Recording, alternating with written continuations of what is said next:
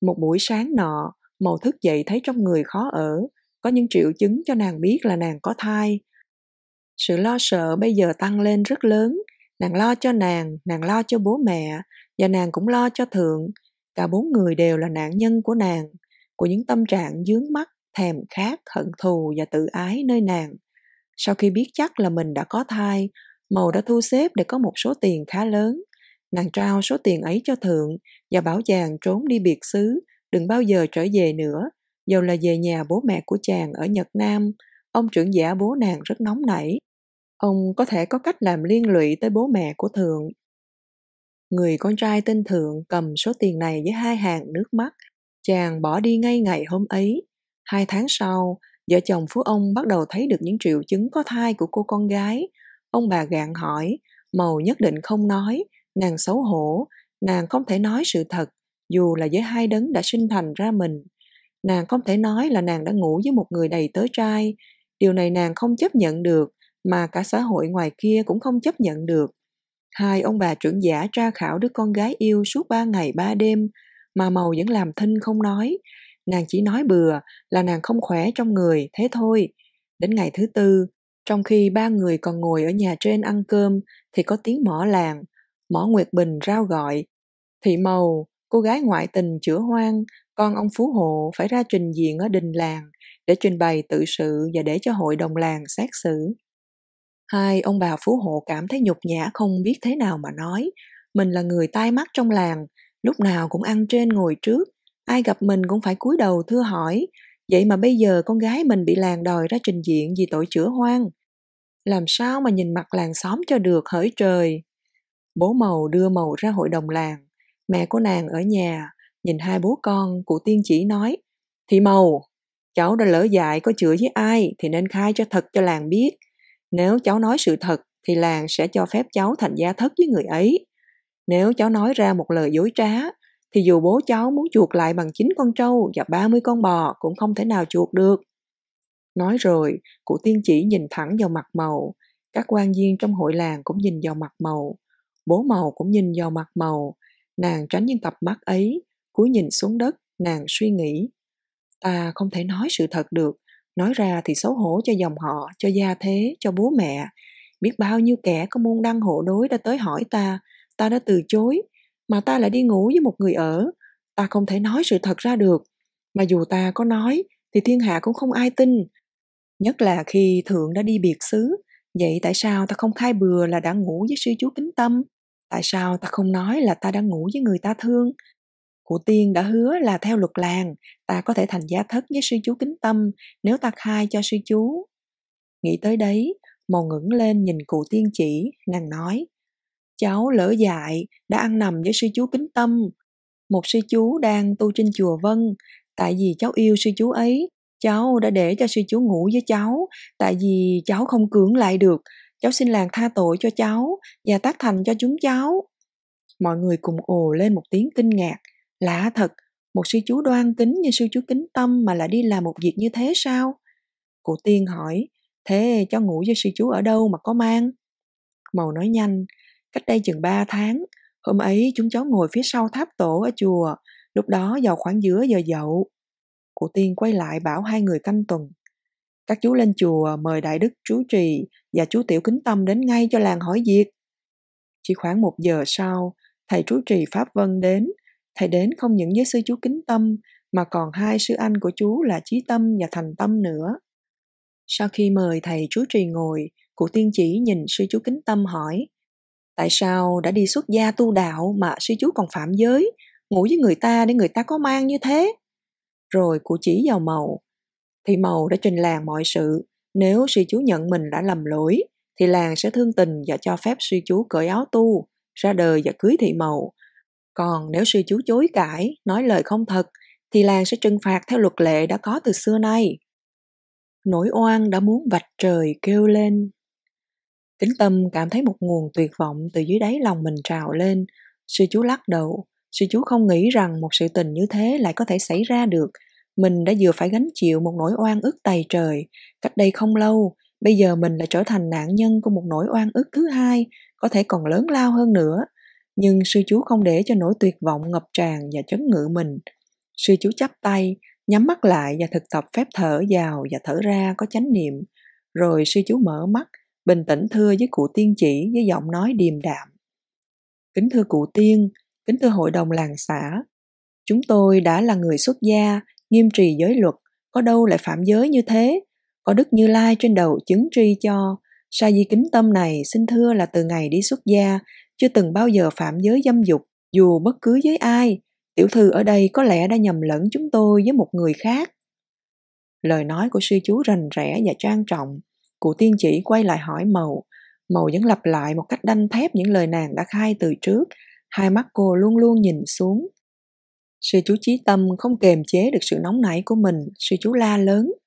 Tiểu thư không nên du quan cho sư em của chúng tôi như thế. Giờ dậu là giờ công phu tụng niệm buổi chiều. Tất cả ba anh em chúng tôi đều có mặt trong buổi công phu. Từ ngày xuất gia đến giờ, sư em kính tâm của chúng tôi chưa bao giờ bỏ một buổi công phu chiều. Làm thế nào có thì giờ để ra ngồi với tiểu thư ở phía sau tháp tổ? Màu đôi chối.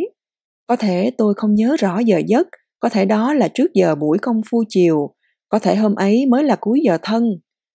Thấy màu có vẻ quả quyết quá, của tiên chỉ bảo.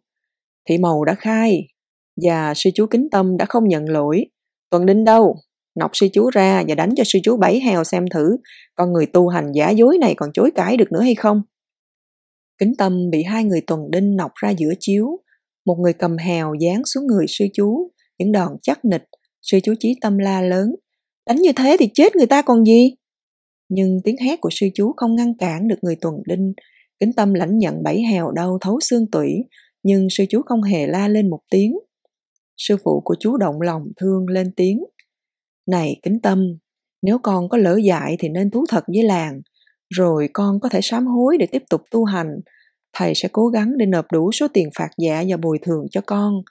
Con thú nhận đi, nếu không người ta sẽ tiếp tục đánh con và con sẽ chịu không nổi đâu. Sức dốc của con là sức dốc của thư sinh, còn đâu có mạnh mẽ như sư anh chí tâm của con. Sư chú kính tâm chắp tay hướng về sư phụ.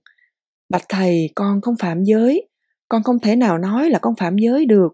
Xin thầy từ bi chấp nhận cho con, con không thể nào nhận tội khi con không làm gì nên tội.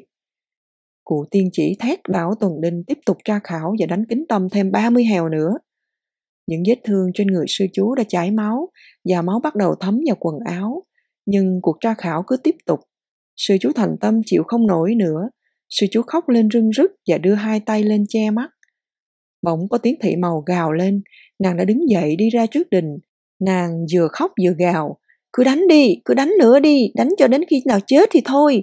Còn tôi đây nữa này, cứ đánh cả tôi nữa đi, đánh cho tôi chết cho luôn một thể. Rồi màu xé áo, hai tay đập vào đầu, vào ngực như một cô gái điên. Bỗng nhiên có tiếng đằng hắn lớn và một giọng nói như chuông đồng gian lên. Đó là tiếng của sư phụ ba sư chú, vị thượng tọa trú trì chùa Pháp Dân. Vị thiền sư đã đứng lên và đang sướng một bài pháp kệ. Sông ái dài muôn dặm, biển mê sóng dạng tầm, cõi luân hồi muốn thoát, hãy mở đại bi tâm. Tiếng sướng kệ trang nghiêm quá, khiến người tuần đinh cũng phải ngừng tay và tất cả đều nhìn về phía thiền sư. Sướng kệ xong, thiền sư từ tốn nói, Kính thưa cụ tiên, kính thưa toàn thể hội đồng làng, trong biến cố này thế nào cũng có những uẩn khúc mà các đương sự chưa thể nào nói ra được. Tôi xin cụ tiên và toàn thể hội đồng làng hãy mở rộng tâm từ bi, cho phép tôi được lĩnh sư chú kính tâm về khuyên nhủ và giáo hóa. Tôi tin rằng sư chú kính tâm là người có tâm thực sự muốn tu hành. Trong suốt hai năm nay tôi chưa từng thấy sư chú phạm vào một giới luật hay uy nghi nào, dù là nhỏ nhặt. Vậy tôi xin bảo lĩnh cho sư chú, đưa sư chú về chùa, và hy vọng có nhiều thời giờ sẽ tìm ra được cớ sự. Tôi là người tu hành lớn tuổi, đã cư trú tại Pháp Vân trên 40 năm. Xin hội đồng làng vì tôi mà chấp nhận cho lời khuyến thỉnh này. Lời của thiền sư trụ trì có uy lực rất lớn, khiến cho phần lớn những người trong hội đồng đều gật đầu chấp nhận. Cụ tiên chỉ tuyên bố giải tán buổi họp của hội đồng làng. Làng quyết định hoãn vụ án này lại trong một thời gian không hạn định, trong thời gian ấy, cả sư chú Kính Tâm và cả tiểu thư Thị Màu không ai bị nộp khoáng làng. Thầy trụ trì bảo hai sư anh dìu Kính Tâm về chùa. Về tới chùa, Kính Tâm xin hai sư anh cho sư chú một chậu nước nóng để trong phòng mình và xin được phép một mình tự săn sóc những vết thương rỉ máu trong cơ thể. Sư chú nói từ tấm bé, sư chú đã quen tự săn sóc và băng bó những vết thương trong thân thể của mình và không muốn người khác động tới. Hai vị sư anh chiều ý của kính tâm, tuy cả hai đều xót xa muốn săn sóc và trị thương cho người sư em, vừa đáng thương vừa đáng kính của họ. Chiều hôm ấy, trong khi nằm dưỡng thương trên giường, sư chú kính tâm nghe tiếng gõ cửa, hỏi giọng ra, sư chú nghe giọng nói của sư anh thành tâm.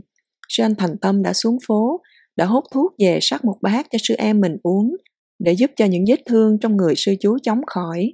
Sư chú xin sư anh đặt bát thuốc xuống trước cửa, để mình sẽ tự mở cửa ra tiếp nhận, không thể lên lầu chuông để thỉnh đại hồng chung buổi chiều. Sư chú đã nhờ sư anh của mình phụ trách công việc ấy chiều nay và trong những ngày kế tiếp. Mài gươm trí tuệ Sáng hôm sau thức dậy, dù trong người còn đau đớn, kính tâm bỗng có một cảm giác dễ chịu như chưa bao giờ từng có. Tâm sư chú nhẹ lân lân. Ngày hôm qua, sư chú đã từng khổ đau, đã từng bị sâu xé giữa hai ý tưởng là hoặc nên nói thật mình là gái để khỏi bị nghi ngờ và tra khảo oan ức, hoặc là cứ bền tâm nhẫn nhục để có thể tiếp tục sống đời sống người xuất gia. Là thân gái, sư chú không đủ sức chịu đựng được sức đánh của chiếc hèo to lớn. Mỗi lần chiếc hèo giáng xuống là sư chú cảm thấy đau nhất tới tận xương tủy. Sư chú đã cố sức chịu đựng và không cất tiếng kêu la hoặc van xin. Sư chú cũng không khóc dù là khóc trong im lặng. Sư chú biết nếu mình nói ra mình là gái, người ta sẽ ngừng đánh mình lập tức và nỗi oan ức của mình sẽ được giải tỏa. Nhưng nếu sư chú tiết lộ cho người biết mình là gái, thì chắc chắn sư chú sẽ không còn được tiếp tục sống trong chùa. Cái hạnh phúc được sống đời sống xuất gia lớn quá, sư chú không thể nào bỏ đi được. Thà rằng chịu đau đớn và bị hiểu lầm mà giữ được hạnh phúc ấy. Người ta đổ tội oan cho mình, người ta thù hận mình, người ta hiểu lầm mình, tra tấn mình, nhưng vì mình có lý tưởng, có hạnh phúc, có cởi mở, có bao dung, cho nên mình có đủ sức gánh chịu những bất công và những oan ức kia. Nằm trên giường, sư chú cảm thấy rất hạnh phúc là ngày hôm qua sư chú đã thành công lớn trong hành tu nhẫn nhục năm hôm sau khi đã được bình phục sư chú kính tâm mặc áo nhật bình và đắp y đi lên đảnh lễ sư phụ ý của sư chú là tuy mình không phạm giới không gây ra tội trạng gì nhưng cũng vì mình mà vị thiền sư đáng kính đã phải gánh chịu nhiều tai tiếng thầy chú trì đợi cho sư chú lễ lại và xếp áo cà sa xong mới bảo sư chú ngồi xuống hai sư anh của sư chú cũng có mặt trong dịp này. Thầy ôn tồn bảo sư chú. Theo lời các sư anh của con trình bày, thì trong làng dư luận về vụ này rất xôn xao. Chỉ có một số ít người có giả hiểu và thương sư em kính tâm thôi. Còn hầu hết dân chúng đều có khuynh hướng tin theo lời của cô Màu. Họ đàm tiếu về chuyện này dữ lắm. Đi đâu cũng nghe người ta nói đến chuyện này. Kính tâm, thầy trò chúng ta đang ở vào một thời giận rất xấu, còn phải giữ gìn cho thật cẩn thận mới được. Sư chú chí tâm chắp tay. Bạch sư phụ, số người hiểu và tin chúng ta là những người thường có lui tới chùa để nghe thuyết pháp và làm việc công quả. Những người đã có cơ hội được gần gũi với sư phụ và các sư chú. Họ là những người biết giữ giới, không giọng ngữ. Cho nên dù chưa am tường được sự tình, dù không hoàn toàn tin là sư em con vô tội, họ cũng không hé răng nói một lời nào có tác dụng bêu xấu và đàm tiếu. Tuy nhiên, số người bợp chộp rất đông, Họ rất ưa nghe và nói những chuyện thị phi. Có người nói tại sao thầy trú trì lại không đuổi sư chú kính tâm ra khỏi chùa cho rồi, mà lại còn dung túng người phạm giới trong chốn thiền môn. Bạch thầy, đúng là chùa chúng ta đang có tai nạn. Con thấy ba anh em chúng con phải thực tập bái sám hàng ngày để cầu hồng ân của Bụt và của các vị Bồ Tát gia hộ cho chùa vượt khỏi giai đoạn khó khăn này. Thầy chú trì nhìn sư chú kính tâm. Sư anh của con nói đúng. Dù con vô tội, dù con chưa hề phạm giới thì con cũng nên hành trì bái sám mỗi ngày thầy cũng thế thầy cũng sẽ hành trì phép bái sám với các con chúng ta hành trì để gột rửa tất cả những tàn dư của nghiệp nhân quá khứ để làm mới lại hoàn toàn con người và công hạnh của chúng ta thầy không đòi hỏi rằng các con của thầy phải toàn hảo và không bao giờ gây ra lầm lỗi. Không, các con của thầy cũng như thầy vậy chưa phải là những bậc thánh. Thầy chỉ đòi hỏi các con một điều, khi đã lỡ gây nên lỗi lầm thì mình phải học được bài học từ lỗi lầm ấy, để từ đây về sau sẽ không bao giờ lặp lại một lần nữa. Nếu các con làm được như thầy nói thì thầy sẽ luôn luôn có mặt sau lưng các con và nâng đỡ cho các con dù thầy còn đây hay thầy đã nhập diệt. Các sư chú nghe thầy dạy đến đây đều đứng dậy, hướng về thầy mà lạy xuống ba lạy. Chiều hôm ấy, sau buổi công phu, sư chú kính tâm lại lên lạy thầy và xin phép thầy cho sư chú được tất cả một chiếc lều bằng tre và bằng tranh ở phía ngoài cổng tam quan để ở. Sư chú trình với thầy mình rằng nếu sư chú ra đấy ở thì miệng lưỡi của thế gian sẽ bớt mỉa mai về thầy và về chùa. Ban đầu thì thầy không cho phép, nhưng sau khi thấy sư chú thành khẩn và thiết tha quá, thầy cũng chiều lòng. Thầy bảo, con là đệ tử của thầy, con là con của thầy, và thầy có đức tin nơi con. Thầy mong con tu tập tinh chuyên để vượt thắng được những khổ đau và quan ức trong lòng. Dù con có lầm lỗi hay không lầm lỗi, thì con vẫn là con của thầy, là sự tiếp nối của thầy, và thầy sẽ làm tất cả những gì thầy có thể làm được để yểm trợ cho con trên con đường tu học. Kính Tâm đã ra công dựng chiếc lều tranh với sự giúp sức của hai sư anh mình. Trong thời gian ấy, thầy của các sư chú lại chấp nhận vào chùa một chú bé 7 tuổi tên là Mãn. Mãn xin tập sự xuất gia. Mãn là con trai của bác Hàng, làm nghề chài lưới ở làng bên. Mãn một côi mẹ từ năm 3 tuổi. Mãn được phép cạo đầu mặc áo Nhật Bình, nhưng còn để lại trên đầu một nhúm tóc. Chú bé trông rất ngộ nghĩnh trong hình thức ấy. Mãn bắt đầu học hai buổi công phu và giúp đỡ các sư chú trong công việc hàng ngày, ở ngoài vườn rau và ở trong nhà bếp. Chiếc lều tranh của các sư chú dựng lên cũng có vẻ tươm tất, được dựng phía ngoài tam quan, nhưng lều vẫn còn trong đất chùa. Tuy cư trú tại đây, nhưng kính tâm vẫn được vào chùa sinh hoạt với thầy và các sư anh trong các buổi công phu bái sám và chấp tác. Sư chú vẫn giữ trách vụ thỉnh đại hồng chung mỗi buổi chiều. Sư chú tu tập rất tinh chuyên và hai sư anh ngạc nhiên thấy rằng sư chú không bao giờ có nét mặt sầu khổ và cũng không bao giờ nói một lời trách móc về ai, dù bị người ta dèm pha hoặc chửi rủa. Trong một buổi pháp đàm, sư chú thành tâm đã hỏi sư chú tại sao sư chú giữ được thanh thản và an lành ấy. Kính tâm trả lời, sở dĩ kính tâm không sầu khổ và quán trách là tại vì kính tâm đã học được hạnh nhẫn nhục ba la mật thực tập được hạnh nhẫn nhục thì ta có thể từ bờ sầu khổ, vượt qua tới bờ thảnh thơi và an lạc. Ba la mật, như các sư anh đã biết, là vượt qua bờ bên kia, trong kinh lục độ tập bục dạy. Người đắm say vướng mắt thì không còn sáng suốt, tạo khổ nhục cho mình. Nếu ta nhẫn chịu được thì tâm ta sẽ an. Kẻ buông lung thân tâm, không hành trì giới luật, vu cáo làm hại mình. Nếu ta nhẫn chịu được thì tâm ta sẽ an. Kẻ vô ơn dối mình, tâm địa đầy hận thù, tạo bất công oan ức. Nếu ta nhẫn chịu được, thì tâm ta sẽ an. Rồi sư chú trích dẫn một đoạn kinh tăng nhất a hàm. Trong đó bụt nói về một nắm muối người ta thả vào một cái bát nước. Bát nước ấy sẽ mặn và người khác nước không thể nào uống được. Nhưng nếu ta bỏ nắm muối ấy xuống sông, thì tình trạng lại khác hẳn. Tuy cũng là từng ấy muối nhưng nó không thể làm cho nước sông mặn được bởi vì dòng sông quá mênh mông và nước sông lưu chuyển cả đêm ngày. Ai múc nước sông uống cũng thấy ngọt và không ai khổ đau vì nắm muối đã được bỏ xuống sông. Rồi sư chú nói, khi mình có thực tập quán chiếu, nhìn sâu và nhìn kỹ, thì mình có cơ hội hiểu biết và chấp nhận và tâm mình tự nhiên mở rộng, tâm mình trở nên vô lượng như biển cả hay như dòng sông đã hiểu biết được những khổ đau và những khó khăn của người kia, thì mình có thể chấp nhận và thương xót được người kia.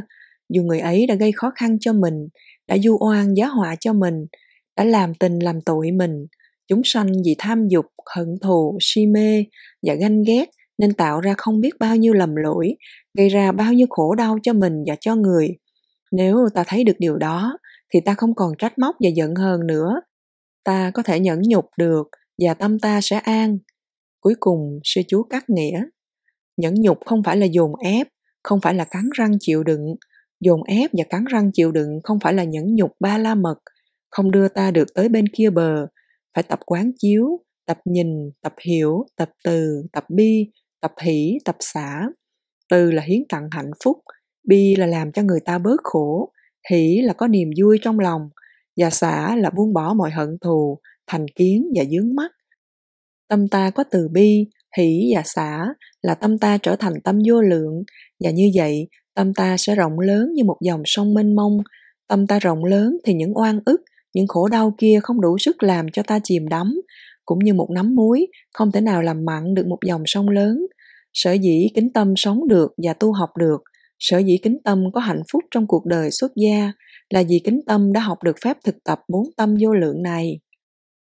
Nghe kính tâm trình bày, các sư chú rất cảm phục và rất mừng cho sư em của họ. Sáng hôm sau, sư chú Chí Tâm đã lên trình lại với sư phụ những điều kính tâm nói và điều ấy cũng đã làm cho sư phụ rất hài lòng. Những đàm tiếu trong làng rồi từ từ cũng êm xuống, cho đến ngày màu đầy năm mãn tháng, sinh ra một em bé. Bố của màu trong một phút giận tức đã nói với nàng là con ai thì phải đem trả cho người ấy. Ông không thể chấp nhận trong nhà một đứa con không ai thừa nhận. Màu vẫn không dám nói sự thật, nàng không biết hành xử ra sao cho phải. Cuối cùng, mặt dạng mài dày, nàng đã ẩm em bé sơ sinh lên chùa giao cho sư chú. Trái tim kim cương Kính Tâm đã suy nghĩ cách trả lời thầy và các sư anh về việc sư chú tiếp nhận đứa hài nhi, đã cầu xin các sư anh hiểu và chấp nhận, nhưng điều đó không ngăn sư anh thành tâm nổi giận và không nhìn mặt sư chú luôn mấy ngày. Không phải sư chú thành tâm không thương sư chú kính tâm, nhưng sư chú thành tâm không có đủ sức để chịu đựng được một sự kiện như thế. Mình không phải là cha đứa bé, mình đã trình bày với làng, mình không phải là cha nó, thì tại sao bây giờ mình lại nhận đứa bé về nuôi cái ách đã thoát ra rồi, tại sao mình lại tự trồng trở lại trong cổ mình? Sư chú đã nghe lý luận.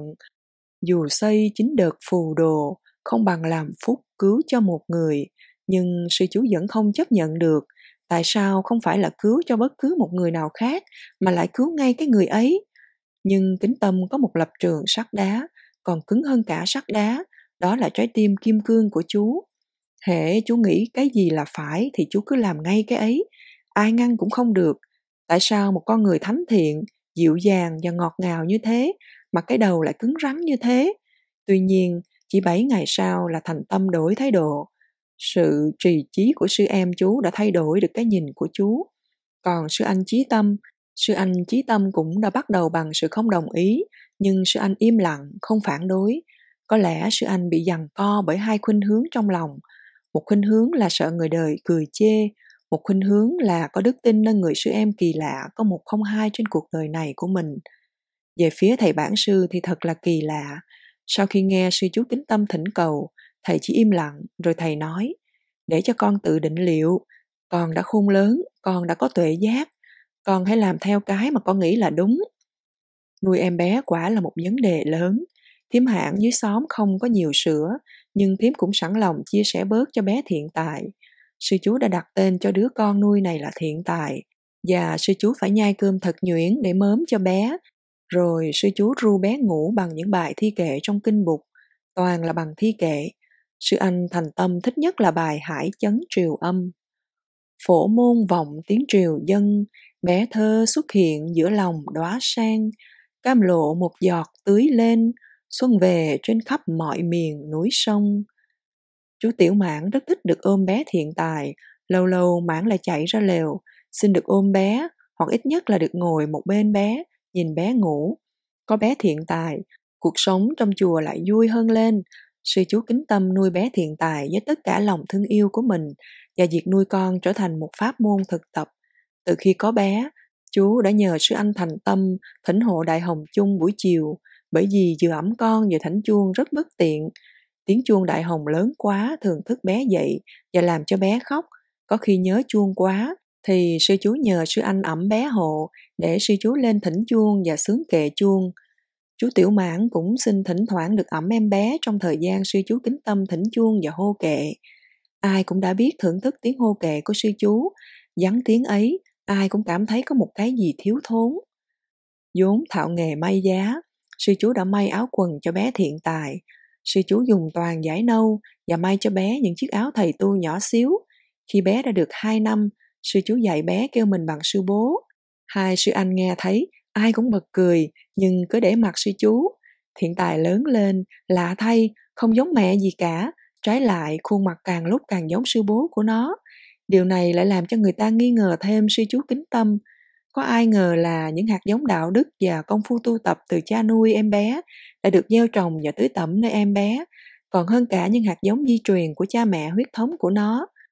Sư chú Chí Tâm mà bây giờ ai cũng gọi là thầy Chí Tâm hoặc Đại Đức Chí Tâm được xem như là người tu học lâu năm nhất ở chùa, là người rất chuyên cần tu tập mà cũng phải công nhận là công phu tu tập của mình không thể nào được so sánh với công phu tu tập của sư em kính tâm. Quả thật, kính tâm đã để hết tâm lực vào công phu thiền quán. Tối nào kính tâm cũng thiền tọa cho đến khuya. Mỗi khi trí tâm nhìn ra phía đồi thông mé trước cổng tam quan, thầy cũng thấy ánh đèn dầu từ chiếc lều của kính tâm chiếu ra.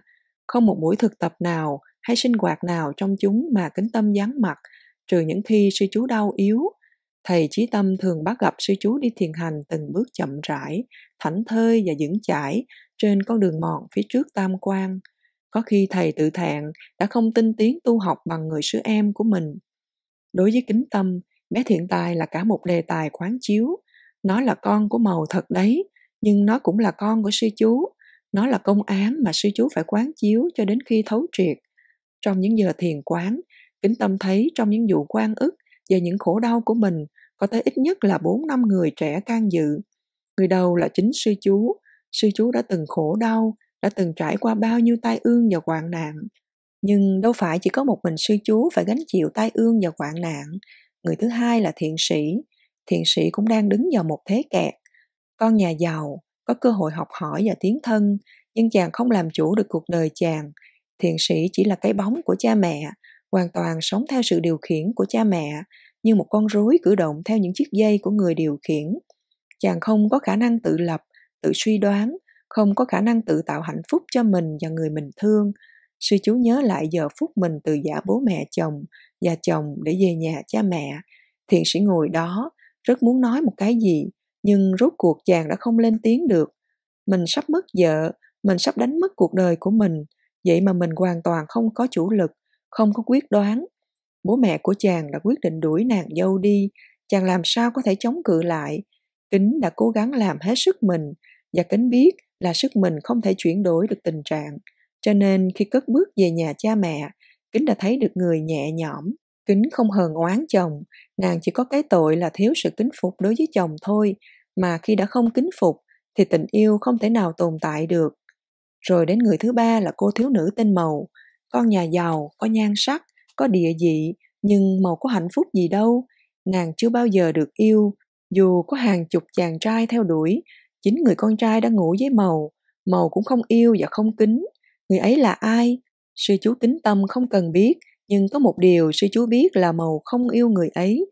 Màu chỉ là nạn nhân của người ấy, và người ấy cũng là nạn nhân của màu. Màu đem lòng thương một sư chú, nhưng ác hại thay, niềm yêu ấy gặp phải hai trở lực lớn – trở lực thứ nhất là người nàng yêu là một người tu hành. trở lực thứ hai là người nàng yêu không phải thực sự là một người con trai. Màu lại không biết tu tập theo chánh pháp, không biết thực tập năm giới. Chưa ai chỉ bảo cho Màu biết rằng thân và tâm là những đại dương sâu, trong đó có những đợt sóng ngầm và những loài thủy quái có thể làm chìm đắm con thuyền của đời mình trong chốc lát. Đau khổ, cô đơn và tuyệt vọng vì tình như thế thì giàu cũng không có ích lợi gì có nhan sắc cũng không có ích lợi gì. Vấn đề là làm thế nào cho có hạnh phúc? Cả hai đều đang bị chìm đắm trong biển khổ sông mê. Nếu kính tâm không tu tập thì chính tự thân sư chú cũng đã không thoát ra được khỏi biển khổ sông mê ấy. Màu đã hy vọng có thể đặt sư chú kính tâm vào thế phải chấp nhận ra đời và cưới nàng. Nàng vẫn còn tin ở sức mạnh của thế lực của quyền uy và của địa vị xã hội nàng, nhưng kính tâm đã bất chấp tất cả những thứ ấy, dù là sự tra tấn. Bao nhiêu tự hào và cao ngạo của một cô gái nhà giàu và có nhan sắc đều bị hất đổ, nên có thể nói rằng nàng là một cô gái đau khổ nhất trên đời. Nàng còn có gì nữa để làm điều kiện cho một hạnh phúc? Phải chăng con đường duy nhất còn lại là con đường tu tập? Người thứ tư là người cha quyết thống của thiện tài. Người ấy giàu hay nghèo đã trưởng thành hay còn nhỏ tuổi, có địa vị hay không có địa vị trong xã hội, có quen với sư chú hay không quen với sư chú, hiện còn trong làng hay đã xa chạy, cao bay đi nơi khác. Những câu hỏi ấy không quan trọng mấy đối với sư chú. Sư chú chỉ thấy là người ấy cũng đang đau khổ. Đau khổ gì tuy đã được màu cho ngủ với màu nhưng vẫn không được màu thương, không được màu thừa nhận. Nếu màu thương người ấy, thì màu đã nói tên người ấy lên cho làng biết để cuộc lương duyên được tác thành sự thật là màu đã không thương, mà nàng còn sợ không dám nói đến tên nữa. Người ấy hiện đang sợ hãi, không dám ra mặt, không dám nhận con. Có thể là người ấy cũng chưa biết là mình đã có một đứa con, và nếu màu đã không khổ đau, dướng mắt và tuyệt vọng, thì người ấy đâu đã bị kẹt vào thế phải ẩn thân trốn tránh. Người ấy cũng là nạn nhân của sự dại khờ và sợ hãi. Chừng nào người ấy mới thoát nạn, đó là người trẻ tuổi thứ tư liên can tới tình trạng. Trong bốn người chỉ có một mình sư chú là đã thấy được con đường thoát, đã tu tập để không bị khống chế bởi những nỗi oan khóc và khổ đau tày trời từng xảy đến. Nhìn quanh, sư chú thấy có biết bao nhiêu người trẻ, trai cũng như gái, đang kẹt vào cái thế khổ đau mà bốn người đang kẹt. Mấy ai đã tìm ra được lối thoát để diệt trừ phiền não, đạt tới giải thoát như sư chú? Đức quan thế âm là người có thể diệt trừ được ba loại tai ương và tám thứ hoạn nạn. Đó là nhờ ngài có tâm từ rộng lớn tâm bi rộng lớn. Nếu kính tâm cảm thấy tâm hồn nhẹ nhõm và thanh thoát, đó cũng là nhờ sư chú đã nỗ lực tu tập quán chiếu để chất liệu từ và bi nảy sinh trong lòng, như những dòng suối trong phun lên từ lòng đất. Nhìn lại ba người kia, thiện sĩ, màu và người cha của bé thiện tài, sư chú thấy người nào cũng khổ, cũng còn lận đận, lao đao, cũng còn lặng ngụp trong cõi sông mê biển ái. Nhờ thấy được như thế, nên sư chú mới đem lòng thương cả ba người và nhờ thương xót, cho nên trong lòng sư chú mới không có hận thù, oán trách và khổ đau. Sư chú biết sư chú phải thực tập tinh tiến hơn nữa để một ngày kia có thể cứu độ được ba người ấy và biết bao nhiêu người như họ. Tuổi trẻ đi trên con đường mê thật là đáng thương xót. Bố mình, mẹ mình, thầy mình, hai sư anh của mình và chính bé thiện tài, tuy không có trách nhiệm gì về những khổ đau và lầm lỡ đó, nhưng cũng đã trở thành những nạn nhân phải gánh chịu.